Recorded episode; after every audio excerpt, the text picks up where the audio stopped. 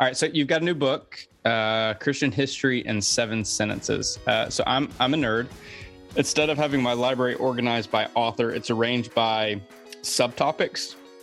And I'm looking at my church history section right now, which takes up at least two shelves. There's a lot of history going on there. So, how did you so audaciously decide to summarize it in seven sentences?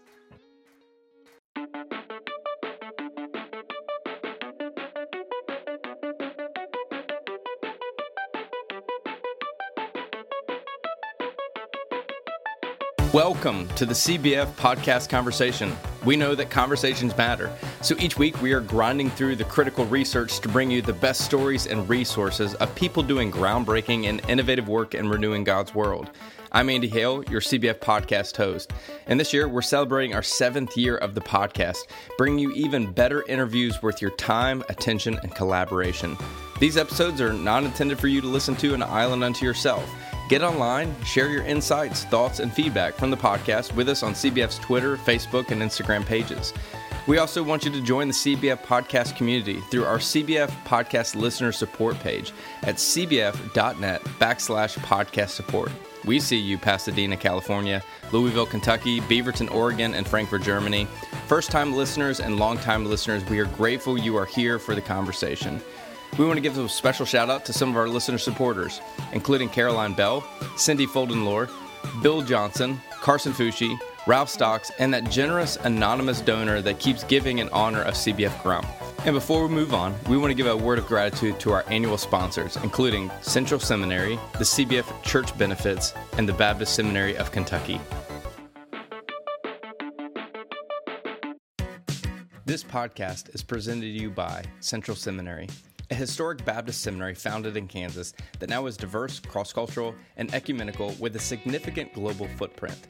Leading with the values of community, empathy, growth, and tenacity, Central Seminary equips students with the theological knowledge, spiritual insight, and practical skills needed to lead in an ever changing world. We cultivate an inclusive, multi language community of reflection where critical thinking and discernment are welcomed and encouraged. Central offers numerous graduate degrees and certificates, including Doctorate of Ministry and Creative Leadership, Master of Arts in Counseling, certificates in chaplaincy studies, and Peace and Justice Ministries, and much more.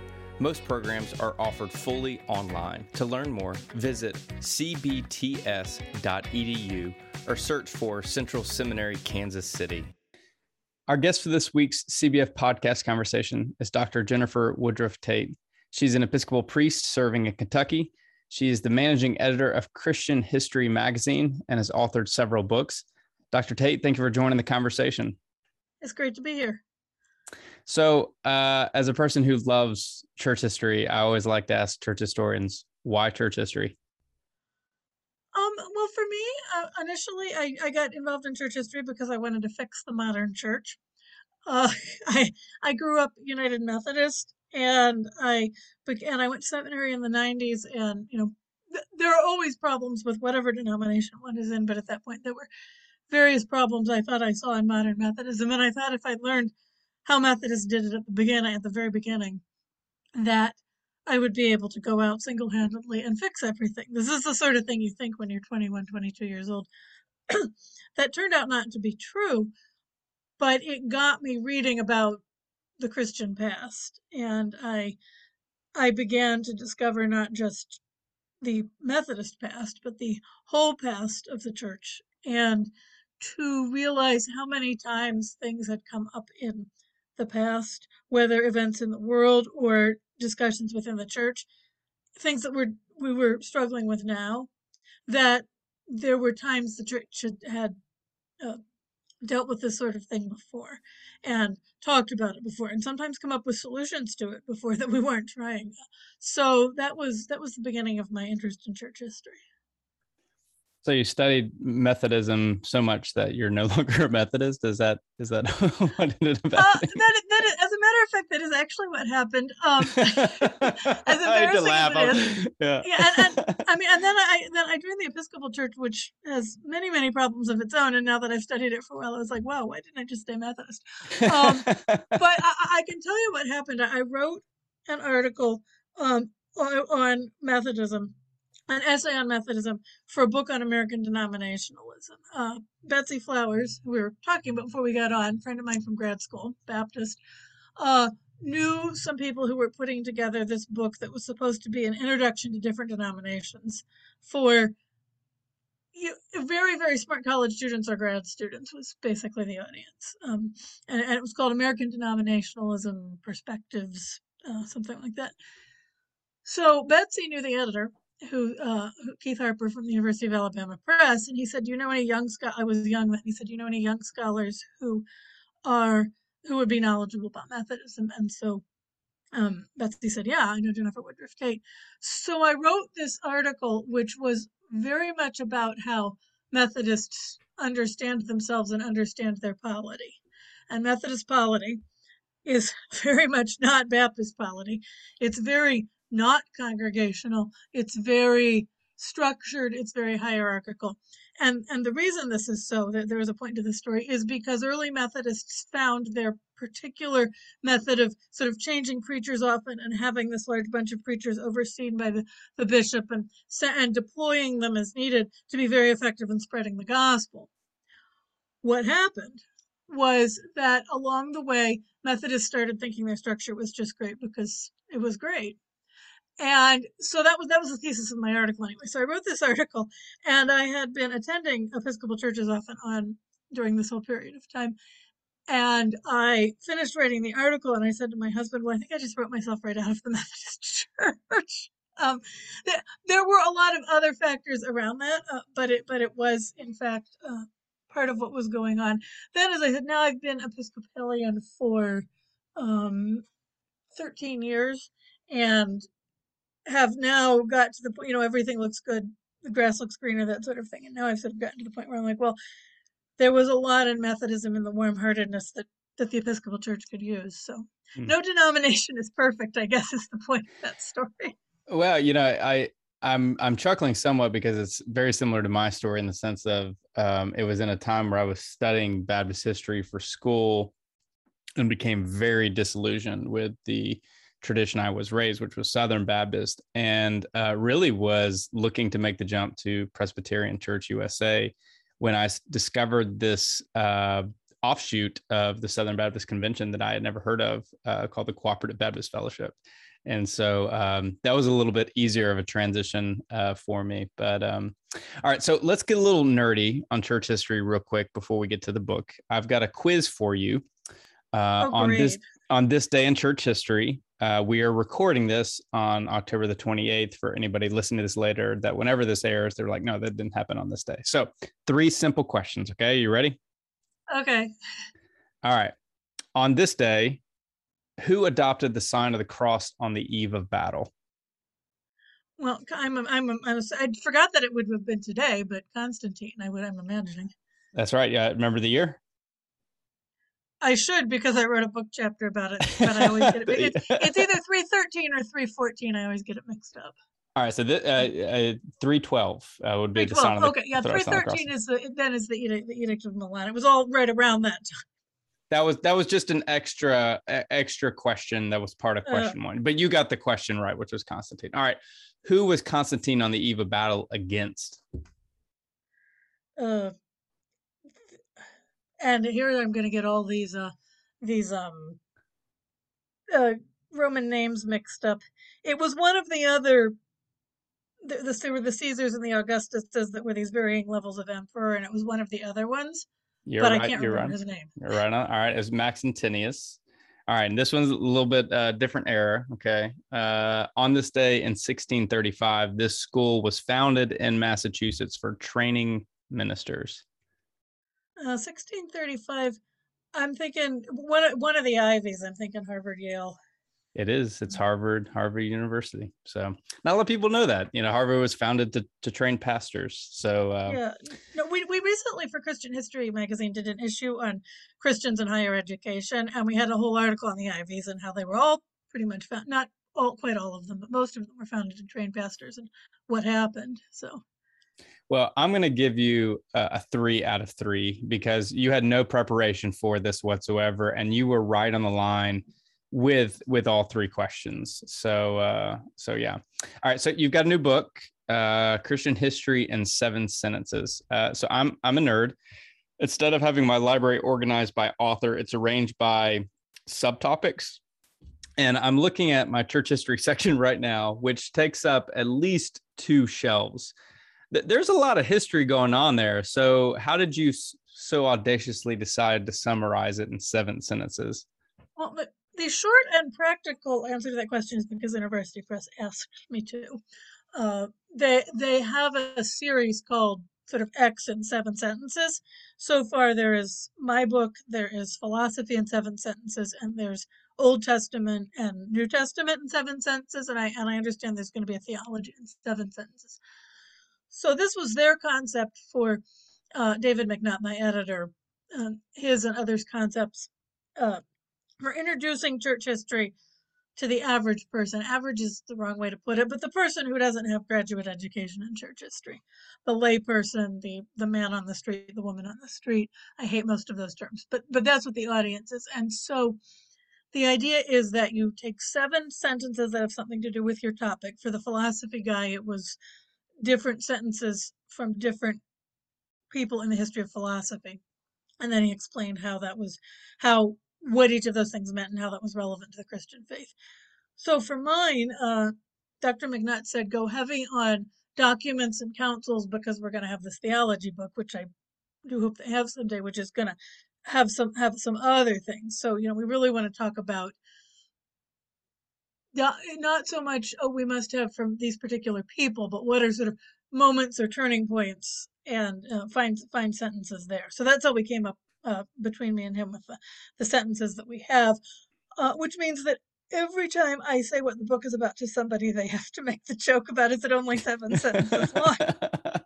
like, hey, I was held to this. Oh, and by the way, don't worry, nobody's gonna be offended if you call them a, uh, you know, common person or lay person or anything like that. Most likely, I'm going to say something that's to offend them. So all pressure off of you and okay, always yeah, well, always pressure onto me. Yeah, so. I was like the average person. Well, I don't think anybody is average. We're all made in the image of God. So this I got a problem here. Um, anyway, the person without graduate training, and, and, one of the things that I found, although I had the church in mind when I was writing it, uh, you know, sort of motivated Sunday school classes, that kind of thing. That uh, right away I got a lot of feedback from some people who taught undergrads that it was working really well in that context where there were undergrads, especially in a Christian school, who were forced being forced to take church history because they had to, because the school said so, but they had absolutely no background in the subject. So it's found a good audience with that group as well. So let's dig into some of these seven pivotal moments in church history. The Edict of Milan, which we were referencing earlier, uh, credited as the earliest and most pivotal piece of legislation in favor of religious freedom um, in the ancient world. Constantine uh, creates this decree You've begged the question was this a moment of celebration or a funeral? Why?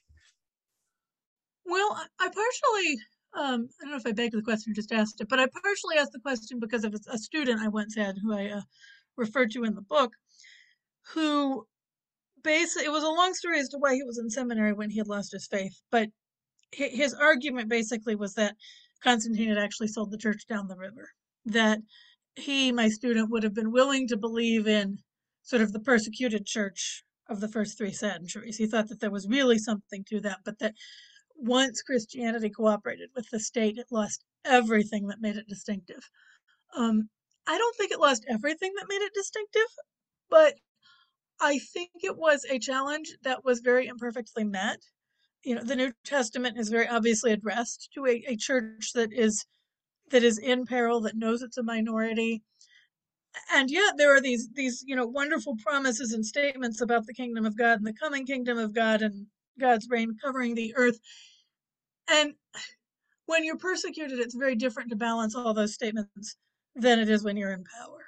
And I think that, you know, the 21st century church, and I mean, the 20th century church, people were saying this 20, 30 years ago when I was in college and seminary, you know, is really coming to the point where we're going, well, wait a minute. Actually, if we think of ourselves as as people who are not in charge, maybe some of this makes more sense. So, although I I think Constantine's fascinating, I I think he was basically sincere. I mean, he was a politician, but I think he was a sincere one.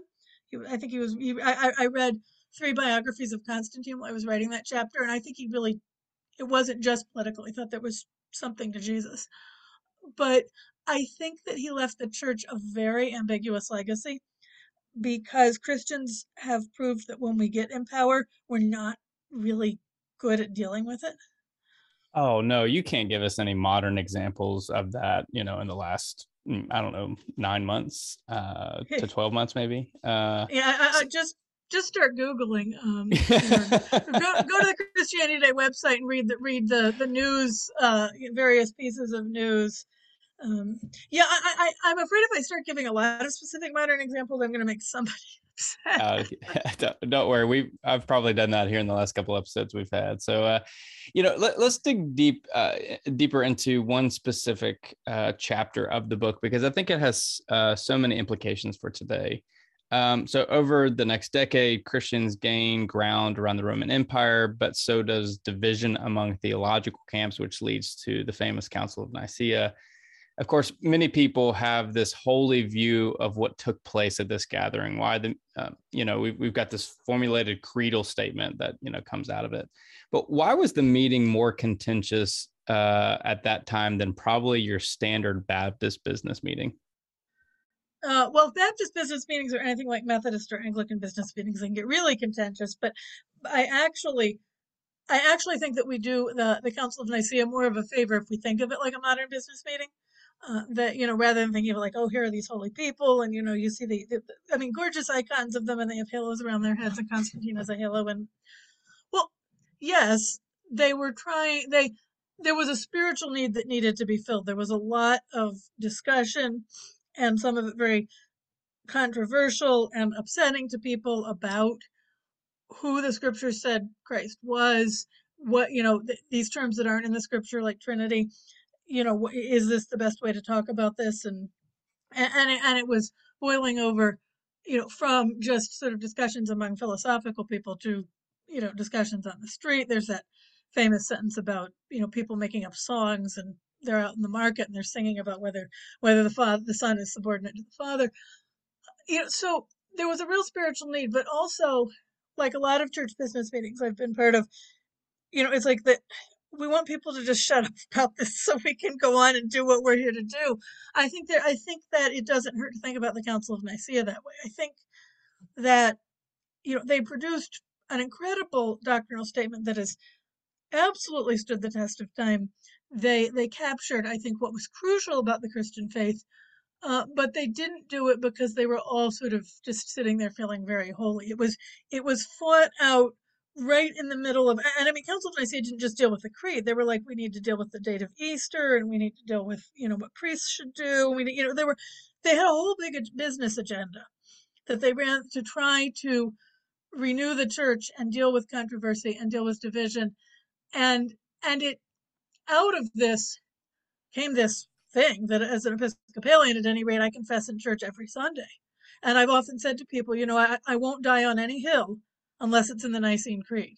You know, I have opinions on other stuff. I have opinions on, you know, women's ordination. Obviously, I'm for it. I have opinions on human sexuality. I have opinions on peace and war. I have opinions on all the things that Christians have had opinions about. But I'm not dying on any hill except the Nicene Creed. And, and, and yet it came out of this political business meeting. And, and that's a, a huge tension, I think, in our faith. This this idea that here are people just sort of trying to do their job. Um, but in doing their job, and in I think mostly trying to do it to the glory of God, they produced this this incredible piece of theology. This podcast is presented to you by CBF Church Benefits. At CBB, your benefits are our ministry. For 25 years, CBF Church Benefits has proudly served the Cooperative Baptist Fellowship, providing retirement benefits and insurance services for CBF affiliated church ministries and staff, along with CBF field personnel in Atlanta and around the world. CBB helps simplify the administrative burdens of your retirement plan, allowing you and your ministry staff to focus on your ministry. CBB can also help you maintain your overall benefit package, including life and disability benefit and international medical insurance for international missions. Through generous philanthropic support, CBF Church Benefits recently launched the Financial Wellness Initiative. This new initiative offers ministers the opportunity to receive financial relief grants financial education experience, and financial planning services. Please visit CBF Church Benefits website at churchbenefits.org to learn more about CBB, our benefits, and the financial wellness opportunities designed to help you thrive in your mission and ministry. Since 2016, CBF has brought you over 100 episodes of interviews with authors and practitioners for conversations that matter. These stories of creativity and innovation have garnered weekly support from around the United States and the world. We are inviting you, the listeners, to join us in connecting with the podcast. Become a monthly listener supporter and receive some perks, including name recognition on the podcast, questions for upcoming guests, free books from the podcast, joining the podcast for an interview, and a VIP experience with the General Assembly podcast guest. There are five levels of listener support, starting at $5 per month. For less than the cost of a pumpkin spice latte, you will be featured by name on the weekly podcast episode. For more information and to join the community of listener supporters, visit cbf.net slash podcast support. You know, not many people know what happened to the losing side of the council because the winner seems to always write the history books. Can you give us a, a more realistic peek into what happened to Arius and those who held his same theological views? Yeah, well, my memory, and I'm actually terribly bad about remembering uh, names and dates when I'm talking as opposed to when I'm reading. But my so I may be wrong, but my memory is that he had actually died by the time it came about. Um, but that many of his many of his followers, some both previous to the council and, and then afterwards, some people sort of split off and formed very as various what the what Nicene Christianity called heresies were debated, you know, would form off and you know and form like the you know autonomous Church of the East and various things that are that still exist today and are, you know, sort of recognized as still brothers and sisters in Christ, but but not ones who subscribe to the Nicene the Nicene Creed. Uh, you know, but many of these people were excommunicated, or if they were, you know, bishops or priests or deacons, they may have lost their their church.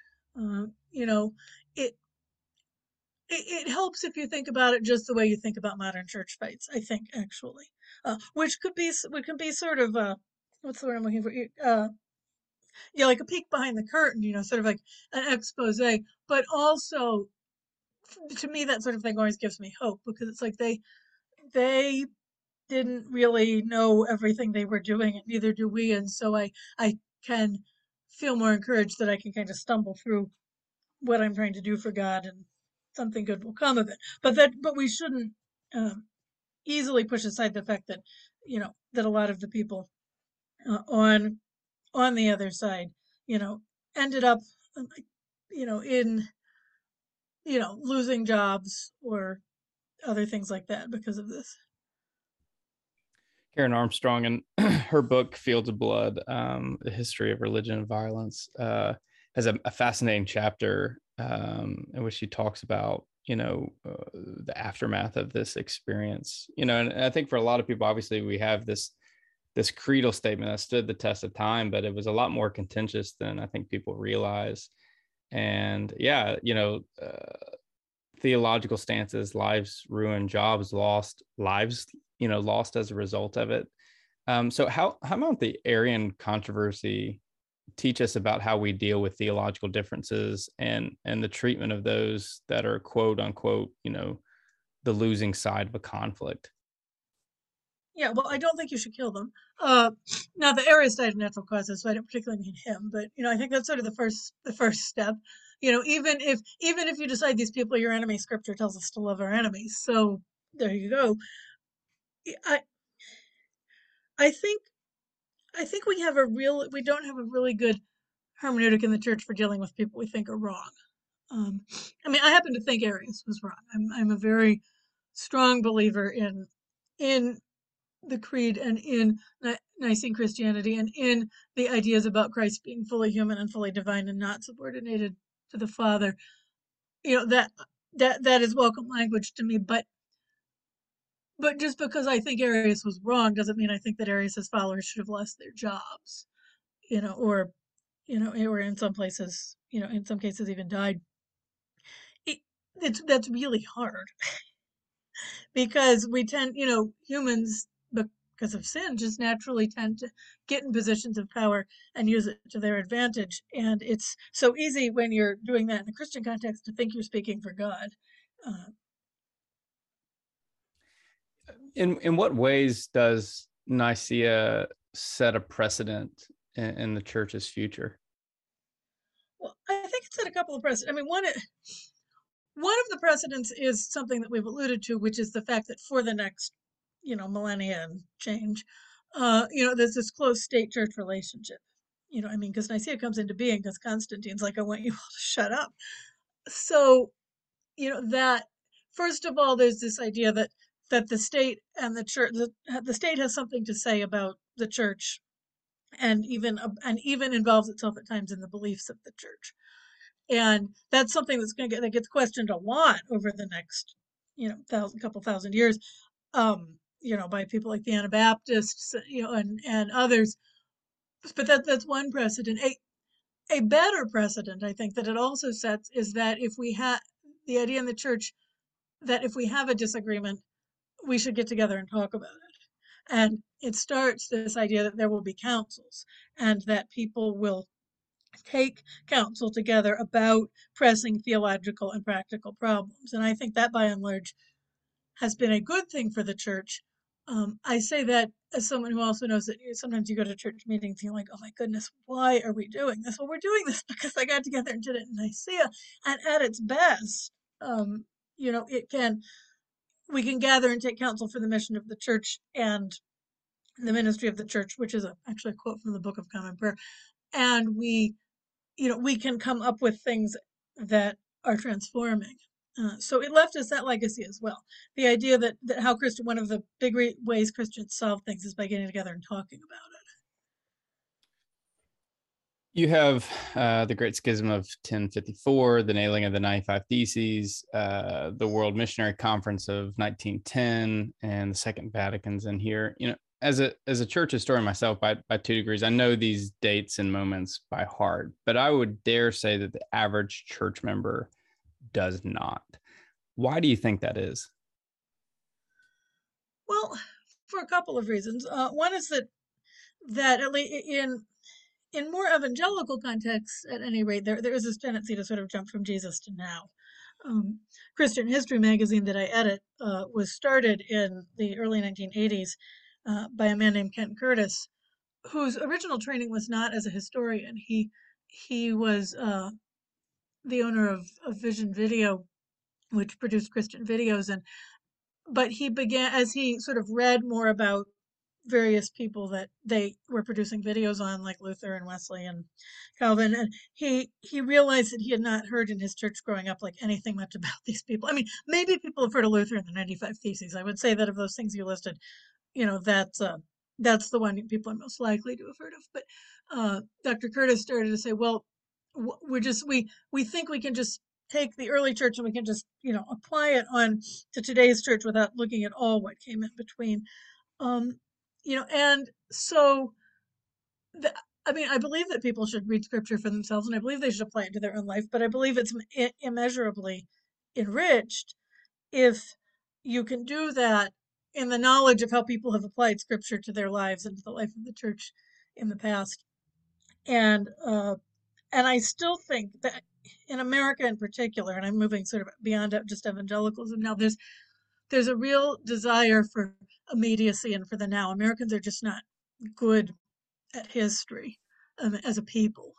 You know, when I visited Britain, which I've done many times, and which has its own problems, but you walk around and you could be walking down, down this street with you know a thousand year old cobblestones they're passing i remember in oxford i passed this coffee shop and they're like this was the the first coffee shop in in england and it was founded in i don't know like 1340 or something you know it, it's there and it's surrounding you and you have to reckon with it in a way that you know we're a young country. We don't really have to reckon with that. And so well i think modern people are bad at history in general. I think americans are particularly bad at it.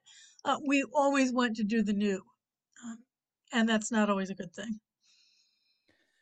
Yeah, how might uh, clergy consider blending spiritual formation and, and, church history? That's a really interesting question. Um, one thing that that we that we do in, in sort of regularly in the Episcopal context, but that could be easily done in other contexts if someone wanted to. Is we have a sanctoral calendar. Uh, we have you we can we can get into or not exactly what Episcopalians feel about saints and what Catholics feel about saints and whether you pray to saints, but but we have this calendar of holy men and women from the past who we remember on certain days. And so one thing that happens at my church at any rate is when we have evening prayer, if it happens to be the day that a saint is on the calendar, the person that leads evening prayer will get out is a wonderful little book that's got readings and prayers for each saint. Um, that's published by the Episcopal Church, and he'll he'll get out that book and he'll say, "Well, we're celebrating Saint Jerome today, you know, and here's a little bit about Jerome, and then we do evening prayer, and and and there's a prayer that says, you know, Lord, we thank you for Saint Jerome, and and here are some ways we want to be like Saint Jerome. I'm, I'm paraphrasing, uh, you know, and that's that's a, that's a small way, but it's like it, it brings you into the idea that when you're praying, you you're gathering together with people of previous centuries who have previously prayed and previously wrestled with the things that you're wrestling with. And so, you know, that's one way, whether in uh, you know, church some kind of corporate devotion, you know, or in private devotion, is just find out some more like like the quiz you were giving me earlier about what happened October 28th. Find out some more about what happened in church history on the, the day that you're praying and then pray about it you know. Be guided by those events. Think about those people. Think about what those people teach you about about the christian faith and and then bring that into your prayers. And this is something that now after all these years of being formed in this that i do sort of automatically. But it's it, it can be learned. You know, it can be taught you know so that that's a big one that i that i'd mentioned looking over these critical moments in churches you know the church's history what does our past indicate about our future? Yeah, that's a big question. Uh, well, something that I said frequently to people during the course of the pandemic um, is that there isn't a lot that's actually new. Christian history didn't decided to do an issue on plagues and epidemics in Christian history shortly after the pandemic began, and we did this issue and I thought, well, by the time it comes out, well, we still have a pandemic. we still have a pandemic.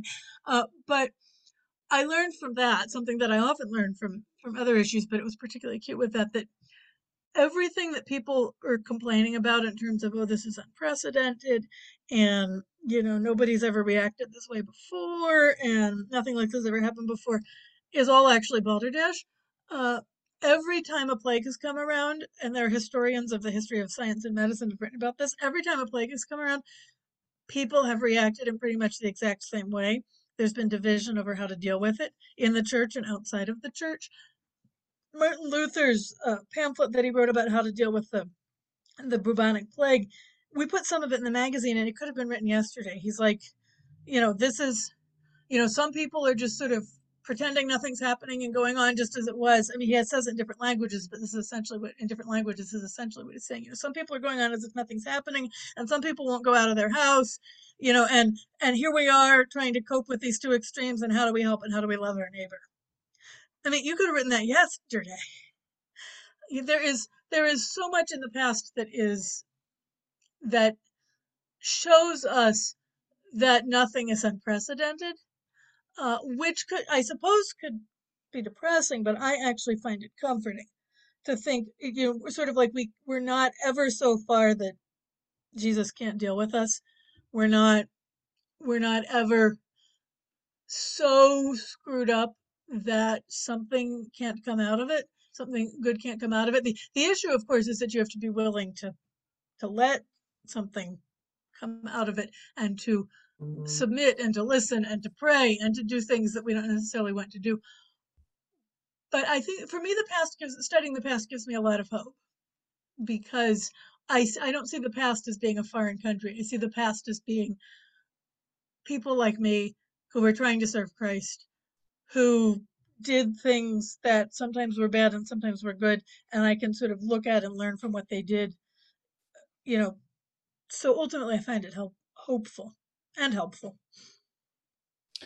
All right, so I'm looking over these seven critical moments in church history, and I can see, you know, exactly why you picked them. Um, but why not other moments like 1095 with Pope Urban igniting the First Crusade, 1272, Thomas Aquinas and Summa Theologia, 1439, Gutenberg Press, or, or even the, the Great Awakening. What moments didn't make the cut and why?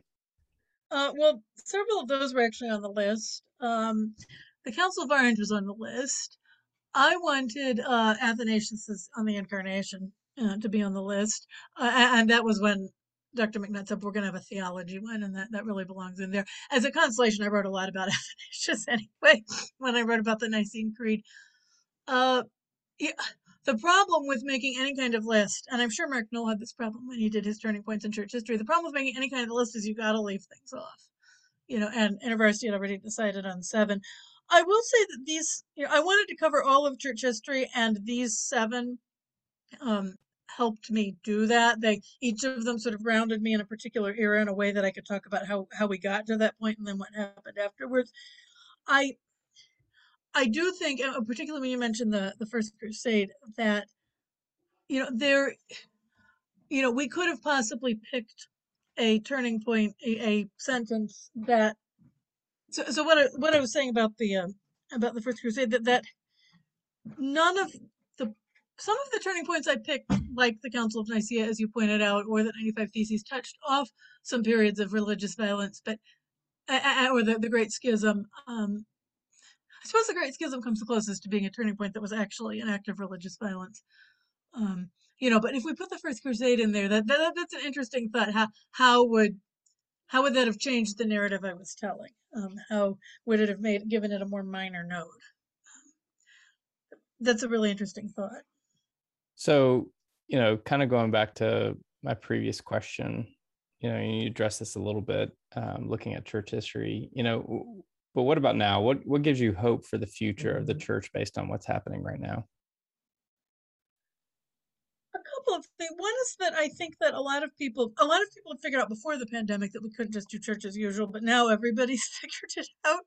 Um, so I think I don't, you know, I don't mean to say, oh, the pandemic was good because we figured this out. I mean, the pandemic was bad, uh, but out of that badness, we uh, it gives me hope that there are a lot of people very seriously looking at how we are church and how we follow Christ in the 21st century in ways that they were not doing before that.